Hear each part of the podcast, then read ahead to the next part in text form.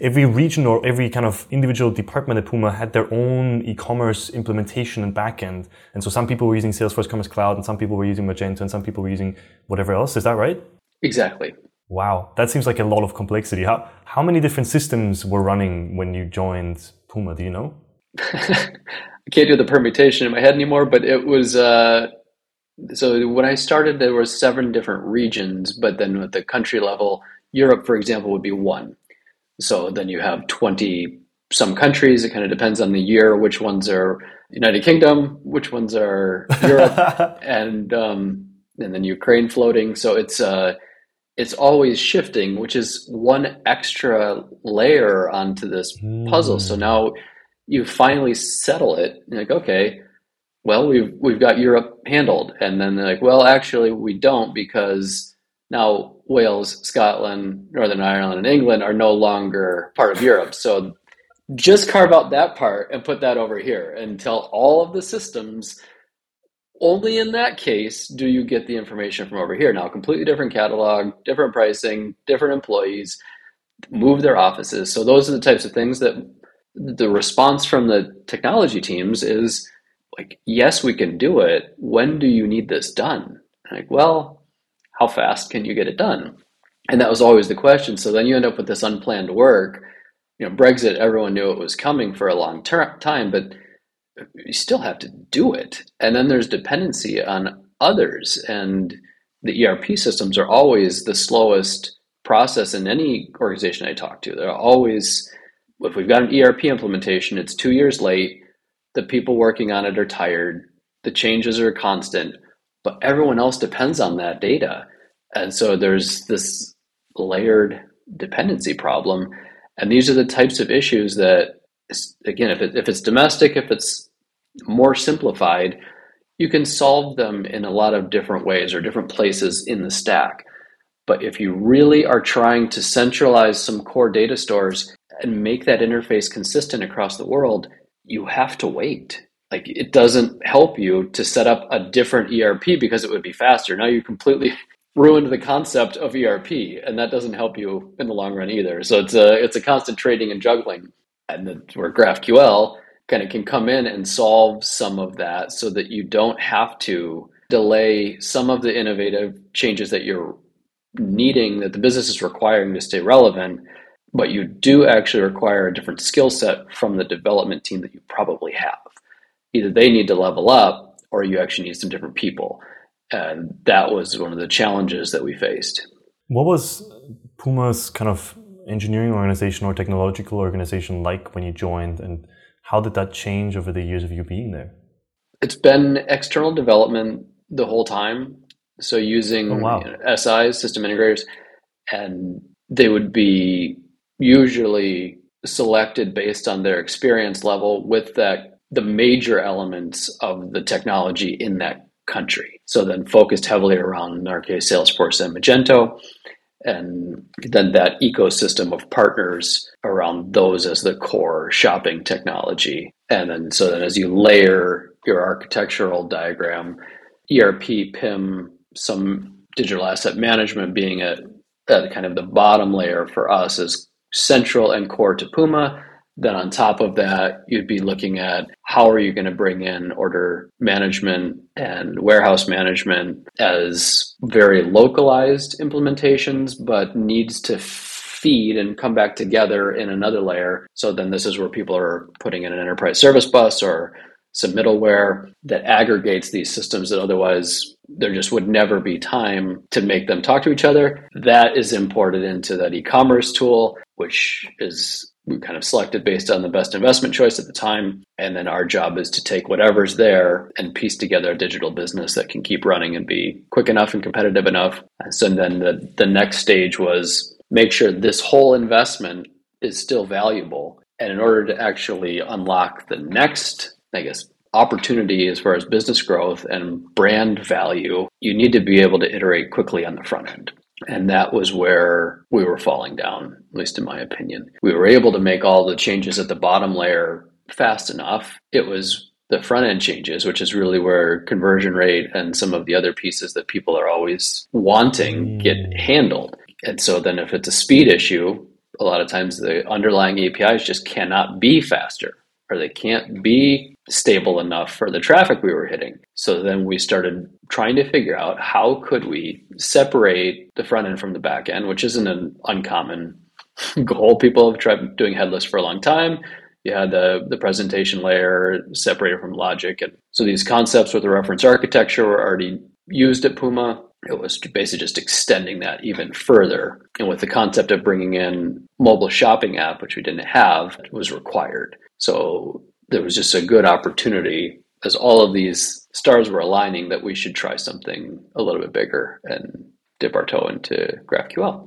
So maybe before we dive into the GraphQL part, maybe can you give us an idea of the scale that Puma operates at? Like, I mean, I assume everybody listening knows what Puma is. It's an international brand that's very widely known, but at what kind of scale do you operate in terms of these systems, right? How many products are we talking about? How many orders are we talking about? Like, what's the order of magnitude of scale that Puma has? There's not many companies on the planet at that level of scale. If you think about everybody knows Puma, right? How many brands in the world exist that everybody knows, right? There's a very limited number of those. And so the scale, I'm sure, must be insane.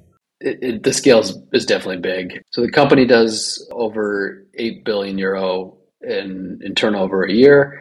You can read through annual reports what e-com is producing, but the traffic that we're talking about would be hundreds of millions, and it takes a lot to serve that kind of load, and especially when it comes unexpectedly. And that's where things get really interesting. So it becomes, even though the numbers are high, handling regular traffic, just modern cloud infrastructure can handle it. It's not really a problem. What you run into is services that are charged at a fee, either per visit or session or just API call.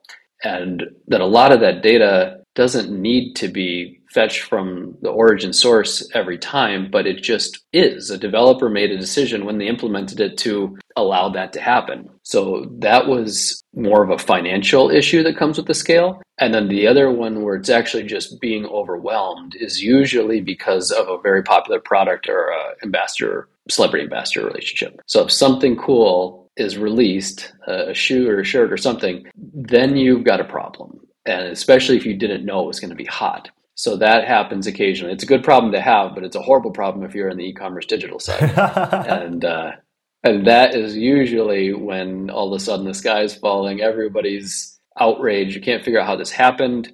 And those are the times that you have to dig out. But that's also some of the excitement of doing this work. And so you'll see, though, it's when traffic spikes to, I would say, in general, 10,000 plus concurrent shoppers, like not just people on the sites, but people trying to add to cart, creating baskets. Those are the computationally heavy transactional processes inside of the store system where you start reaching the limits of what that system can handle. So there's all these different strategies for trying to have a queuing of some sort or invite people in waves, but adding any of those workarounds further complicates all of the processes. So you can't just jump to that. I could if it was just dylanshatshop.com. I could try something different. But when it has to work in all these places and fraud has to be there, like all the things need to work, you end up just having to find ways to handle more and more traffic. And unfortunately, we found you, which helped us out of a jam. So thank you. You're welcome. I'm so glad to hear that. And so maybe let's talk about kind of the technology of Puma as it evolved over time. You're mentioning kind of the base bedrock of the ERP system, the PIM, the DAM, all of that was kind of set in stone. And really what was missing was the innovation on the levels higher up, closer to the end customer, that just where the innovation wasn't quite there and the technological advancement wasn't quite there. How did you transform Puma's technology on that front? And in particular, I'm curious, how did you convince the organization to do that, right? Because I think often technologies, there's a certain element to our love for technology that makes it such that people sometimes do tech for doing tech's sake, if you know what I mean, right? It's like you're doing something because it's cool or because it's novel, because you think it's interesting and you want to try it out, right? But how do you make decisions for such a large corporation and make sure that you're not just doing tech for tech's sake, but tech for business's sake and really moving Puma itself forward in the right way? Good question in general. How to get the buy-in from senior leadership was being able to very clearly articulate where we were struggling. And so tech for tech's sake is always the risk of people in technology, and also technology projects in general are the most expensive, like most overrun, least likely to succeed types of projects. And I just read a book that was recommended to me. I think it's How Big Things Get Done. Let me check on that real quick. Yeah, How Big Things Get Done. This is absolutely worth a read for anybody that's tackling things like this. What was very interesting is that technology projects were on the same level of nuclear site cleanups, that for whatever reason, we as technologists and the organizations surrounding us are just pretty much incapable of doing what we promised. And we're always messing things up. But a few theories of why that's possible, but for now, you can start with this research and see that absolutely that's a problem. So the tech for tech, I think, is contributing to it, but there's a few other items. And I think what some of it is that it's so easy to get started, and there are so few specifications, requirements. There's not an ISO standard for how to make a website. So there isn't anything that says this is the right way to do it. And that's where the MACH Alliance comes in, which I'm an ambassador and board member at the MACH Alliance, who are trying to create some standards so that there is some guardrail for here's a way to run enterprise software without getting yourself into so much issues that can't be resolved or that you wouldn't be able to handle when someone comes at you. So now thinking back to what you asked, how did I basically get the approval from Puma? What I had identified through the previous 4 years of solving these problems was that we were spending an incredible amount of time on the front end changes, but we just weren't getting the results that we wanted. There was one project in particular, which was redesigning an area of the site, and it took us 18 months. And I just couldn't even believe it. But that's what it did. And so a huge part of it, when looked back, was just internal agreement that we could make the change. So, okay, it's got a design change in nature. That involves a lot of stakeholders. Nobody's really got the authority to just make the decision. So that's going to slow things down. So once we had approval, then development starts. Development still 6 months before it was actually built and released. Wow, you could actually stand up a whole new site in that time, let alone change a couple of pages. So that was what was happening. And I would say maybe 80% of the work would be front end in nature, whereas that before had been 80% of the work was back end in nature when I was starting. Because the back end got sorted, there wasn't as much to do there. And not that anybody patted us on the back, they just stopped complaining about those issues because they were resolved. So now we were moving into almost all front end changes because they were finally able to address those concerns, which is a good thing. So that's improvement, that's evolution. Okay, front end's taking a long time. Hey, you want to also have an app. The app's going to rely on the same information that the front end's using. But right now, all the changes that we're talking about, you're kind of combining the logic with that front end development. So we need to separate where that data is coming from so that the app could be fed from the same source. And in addition, we were looking at speed. So then the change, that 18 months, that's speed in terms of delivering UX and UI, delivering that at all. Then we looked at how fast is the website once it's running. And there was a study called Milliseconds Make Millions by Google and one of the consulting companies. And we feel like we've been lied to, because once we started shaving milliseconds, we actually did not see the increase in sales and conversion. So what we had promised for speed improvements, even when speed was delivered, did not translate to more sales. Really? So that one was an unfortunate big learning for me in my career, was that I think in many cases it can help. But in general, page load, first page load, because that's usually what's being measured, it didn't really make any difference whether it was fast or slow. I'm sure if it's horribly slow, you can tell. But if you're already in the 3 to 4 second range, improvement from there, at least for a a brand site like this did not seem to make an impact. And that for me was really important. I think if I was at Amazon.com, it's probably different because people are going there for the transaction. If you're going to a brand site, you're going there for the brand and you're not necessarily in a hurry at that point. And most of the transactions aren't happening on that first session. I think it was something like an average of 8 marketing touch points before a conversion of a sale is created. So you don't even need to close them then. And then if they've already come to the site, next time they come back, it'll be way faster. So this measurement issue became an issue after we got the buy-in. So your question was, how do you get approval? Basically identifying that here are the things that are slowing us down. And this is the types and the volume of requests we're getting from the business team saying, we want to improve the front end.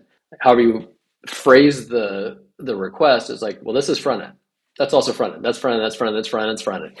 And the developers and the people that we have are integrations people. They're platform management. They're not front end specialists. They're not writing open source CSS frameworks. They are writing XML integrations to an ecosystem of back end services and trying to turn them into front end people in a matter of weeks just isn't easy.